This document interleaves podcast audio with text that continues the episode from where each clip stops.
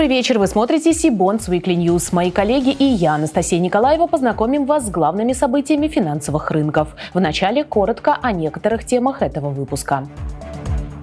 Центробанк выпустил рекомендации для эмитентов по устойчивому развитию. Российские законодатели решили активизировать рынок неипотечной секьюритизации. Владельцы белорусских госбондов направили в Минск уведомление о дефолте. Реальные инвестиции смогут ли замещающие облигации побить рекорд прошлого года? Теперь об этих и других новостях более подробно.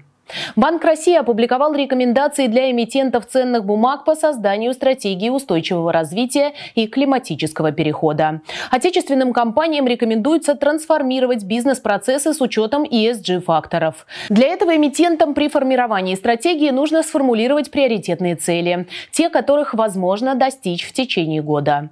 Регулятор также особо подчеркнул, что такие стратегии, так же как и информация об их изменении, выполнении и оценке извне должны быть публичными. Рассказать об основных положениях документа мы попросили заместителя директора Департамента корпоративных отношений Банка России Викторию Степаненко. Виктория, добрый вечер и вам слово. А, добрый вечер, Анастасия. Здравствуйте, уважаемые коллеги. Я бы сказала, что, по сути, этот документ явился такой финальной точкой, наверное, которая систематизирует всю информацию в области устойчивого развития, раскрытия информации, корпоративного управления, которая была Банком России проделана на протяжении последних 10 лет. А, давайте попытаемся понять, для чего эти рекомендации были разработаны. Начну, наверное, с того, что в июне 2022 года Банк России внес изменения в стандарты эмиссии ценных бумаг, и в стандартах эмиссии ценных бумаг у нас появилось три новых вида инструмента. Это адаптационные облигации, облигации, а, связанные с целями устойчивого развития и облигации климатического перехода. А, эти виды облигаций, они не привязаны к конкретным целям и предполагают разработку компаниями как раз-таки стратегии климатического перехода и стратегии устойчивого развития. Изначально мы понимали, что два этих документа, которые необходимы для выпуска новых видов инструментов, являются достаточно сложными, и на сегодняшний день на рынке в России никто из компаний такие документы в полном виде именно для цели выпуска не представлял. И было, естественно, наше желание сделать своего рода руководство для компании, ориентируясь на которое они бы могли проделать свою внутрикорпоративную работу для того, чтобы разрабатывать а, стратегии климатического перехода и стратегию устойчивого развития. И в конце концов этот документ вы увидели в этом году, и сегодня мы с вами его обсуждаем. А, что он в себя включает? По сути, он включает в себя поступенчатый процесс того, что должна сделать компания для того, чтобы такую стратегию разработать. А, во-первых, безусловно, компания должна принять решение о том, что они идут по этому пути, что для них не чужды цели Парижского соглашения, они заинтересованы в вопросах устойчивого развития, борьбе э, с изменениями климата и берут в качестве а, не основы, а, может быть, ориентиров своей деятельности как раз-таки цели устойчивого развития. А второе, компании необходимо определить принципы, которыми они будут руководствоваться при разработке таких стратегий. Компании необходимо оценить свою систему корпоративного управления, понять, где они находятся, и выстроить ее должным образом в соответствии с теми рекомендациями, которые были ранее изданы Центральным банком.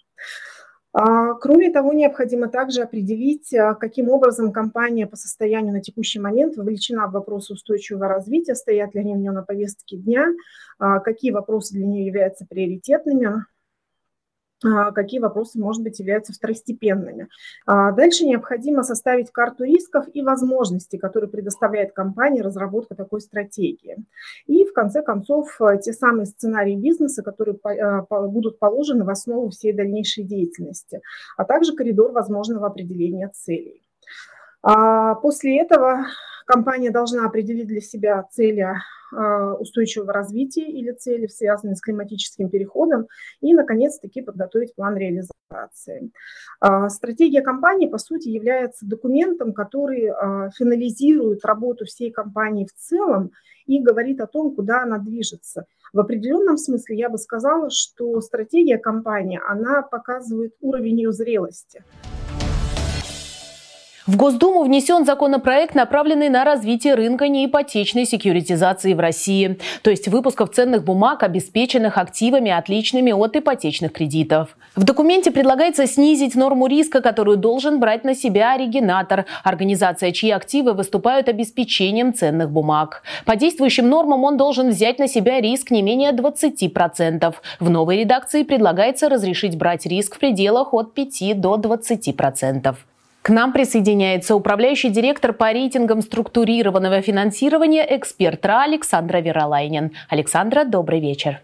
Добрый вечер. Авторы законопроекта считают, что предложенные ими меры помогут активизировать рынок неипотечной секьюритизации. А как вы оцениваете эту инициативу?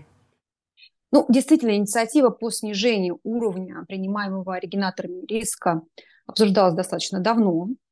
Э, идея была в том, чтобы э, гармонизировать требования наши, а, нашего законодательства с базельскими требованиями, а именно снизить с 20 до 5 процентов. Действительно, а, минимальный уровень в 20 процентов, он э, является зачастую избыточным. Например, для сделок секьюритизации с кредитами высоконадежными, например, с кредитами хорошими портфелями автокредитов – а, и такие сделки фактически были экономически нецелесообразны при таком обязательном уровне э, удержания риска, как 20%. Тем не менее, нужно сказать, что а, на рынке есть и сделки, где этот лимит выше, то есть фактически а, оригинатор удерживает больше. Примером могут быть сделки секьюритизации кредитов МСП, где оригинаторы удерживают порядка 30%, что отражает риски повышенные таких портфелей. А, поэтому достаточно спорно э, выглядит предложение сделать определенный э, верхний лимит. В 20% нужно сказать, что он э, не активно и представительски обсуждался в экспертном сообществе, и для многих участников рынка был определенным сюрпризом. А, Все это означает, что для того, чтобы адекватно оценить такую меру, потребуется еще во-первых, дождаться его финальной э, версии и, собственно, дождаться того, чтобы услышать от Банка России, какие условия он будет выдвигать для того, чтобы оригинаторы могли принимать более низкий уровень риска. Но э, в целом нужно сказать, что такая инициатива, наверное, недостаточна для того, чтобы запустить э, рынок секьюритизации. Дело в том, что э, со стороны сообщества было предложено гораздо более комплексный подход к активизации этого рынка. Э, такой консолидированной позиции рынка была представлена в докладе ОСРОСа и НФА. По активизации рынка и по сути там есть два основных направления. Первое направление – это стимулирование ликвидности таких инструментов через, например, активизацию операций репо, а также устранение ограничений для инвестиций институциональных инвесторов. Такие э, инструменты за счет полноценного признания рейтинговой шкалы и структурированного финансирования от национальных рейтинговых агентств. Группа владельцев белорусских госбондов, состоящая из восьми физических лиц и пяти компаний, направила Минску уведомление о дефолте. Если Беларусь не погасит обязательства, российские инвесторы планируют начать разбирательство в Третейском суде Лондона, сообщает РБК. По данным издания, инициативная группа владеет бумагами пяти эмиссий белорусского Минфина с погашением в 23, 26, 27, 30 и 31 годах на общую сумму около 178 миллионов долларов. Как мы уже сообщали ранее в наших выпусках, прямые выплаты по этим бондам в адрес российских инвесторов приостановлены. Но в конце прошлого года они все же начались по новому механизму. Эти выплаты будут произведены только по выпуску с погашением в 2023 году и только в адрес держателей, купивших бумаги до 6 сентября 2022 года. Заявители считают, что предложенный Минском механизм выплат является дискриминационным и нарушает интересы держателей, купивших бумаги до указанной даты. Добавлю, на этой неделе Минфин Беларуси заверил, что выработает комплексный подход к исполнению обязательств перед держателями еврооблигаций республики, учитываемых в российской депозитарной системе. Мы продолжим внимательно следить за развитием ситуации вокруг белорусских евробондов и обязательно еще вернемся к этой теме в наших следующих выпусках. Сегодня в рубрике «Реальные инвестиции» мы вновь решили обратиться к теме замещающих облигаций. В прошлом году этот рынок, можно сказать, пережил свой звездный час, ведь он вырос в два с половиной раза, а объем новых предложений составил около 12 миллиардов долларов. Однако большая часть эмитентов на рынок выйти так и не успела, и обязательный срок замещения был продлен до июля этого года. Будет ли побит прошлогодний рекорд? Чего ждать инвесторам в сегменте валютных бумаг российских эмитентов и на какие какие доходности им рассчитывать? Ответить на эти вопросы мы попросили Дмитрия Грицкевича, управляющего по анализу банковского и финансового рынков Промсвязьбанка.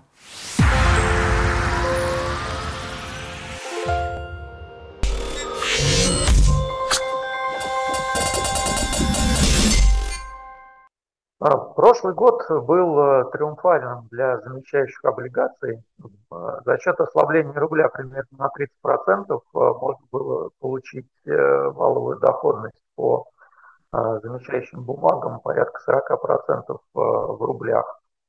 В этом году мы ждем примерно рубль на уровне 90, да, то есть к доллару, соответственно, сильного курса не ожидаем, ну и рассчитывать на столь высокую доходность по замещающим облигациям также не приходится. Ну, вместе с тем а, стоит отметить определенные инвестиционные идеи в этих э, бумагах, так как э, хеджирование валютного риска в российских реалиях является, в общем-то, весьма актуальным. Если в прошлом году топовые идеи были замещающие облигации «Газпрома», да, их доходность в долларах снизилась э, с 9% до примерно 6%. Э, в этом году можно обратить внимание на бумаги ГТЛК и группы ПИК, э, то есть долларов по ним можно получить порядка 7,5-8,5 годовых. Ну и среди новых эмитентов да, до конца года должен заместиться Минфин со своими суверенными евробандами. Соответственно, на рынке появится новый суверенный бенчмарк, но доходность э, по ним мы ожидаем на уровне 4-4,5%, скорее всего, не выше. А теперь новость для держателей облигаций СМП банка, известного также как Банк Северный морской путь. Московская биржа уведомила, что с 24 января у этих бумаг сменился эмитент. Им стал правоприемник Промсвязьбанк. Изменения в системе торгов коснулись пяти выпусков финансового учреждения, трех биржевых и двух субординированных.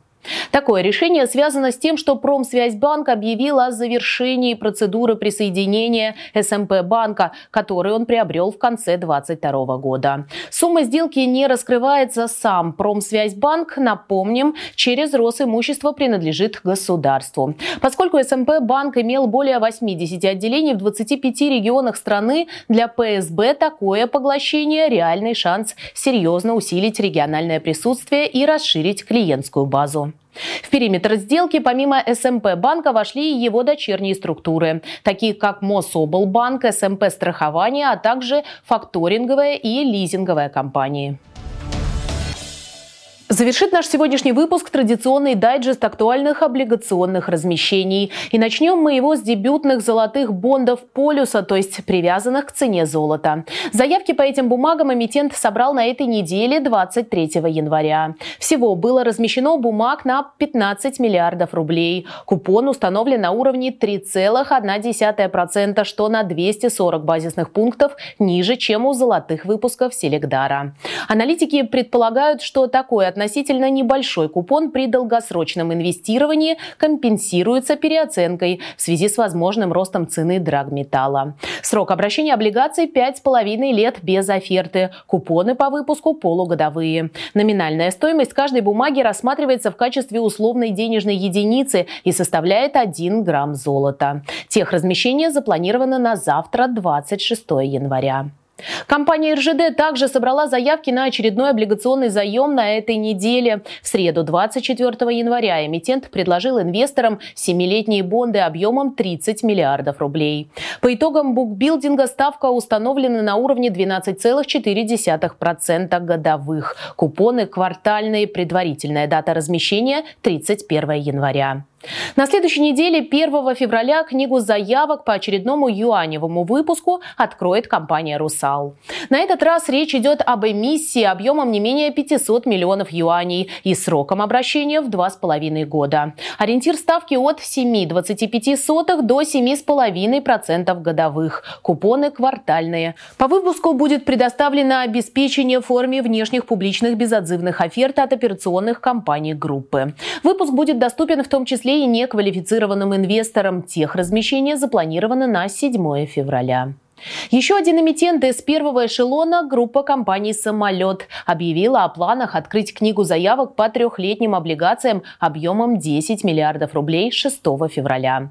Заявленный ориентир ставки не выше 16% годовых. По выпуску предусмотрены ежемесячные купоны и оферта через два года. Выпуск также будет доступен неквалифицированным инвесторам, но только после прохождения теста. Техразмещение запланировано на 9 февраля. Среди ВДО обратим внимание на очередное размещение МФК «Быстро деньги», одно из наиболее крупных в сегменте с начала года. В период с 30 января по 1 февраля компания намерена начать размещение выпуска со сроком обращения 3,5 года и объемом от 300 до 500 миллионов рублей. Ориентир ставки купона 21% годовых. Купоны ежемесячные. По выпуску будет предоставлено поручительство. Кроме того, предусмотрена возможность возможность досрочного погашения облигаций по требованию ее владельцев и оферта через год. Бумаги включены в третий уровень котировального списка и сектор повышенного инвестиционного риска. И это все новости на сегодня. А чтобы не пропустить анонсы предстоящих конференций, онлайн-семинаров и новых выпусков Сибонс Weekly, не забудьте подписаться на наш канал, а также на телеграм-канал Сибонс. Я же прощаюсь с вами. До встречи в следующих выпусках.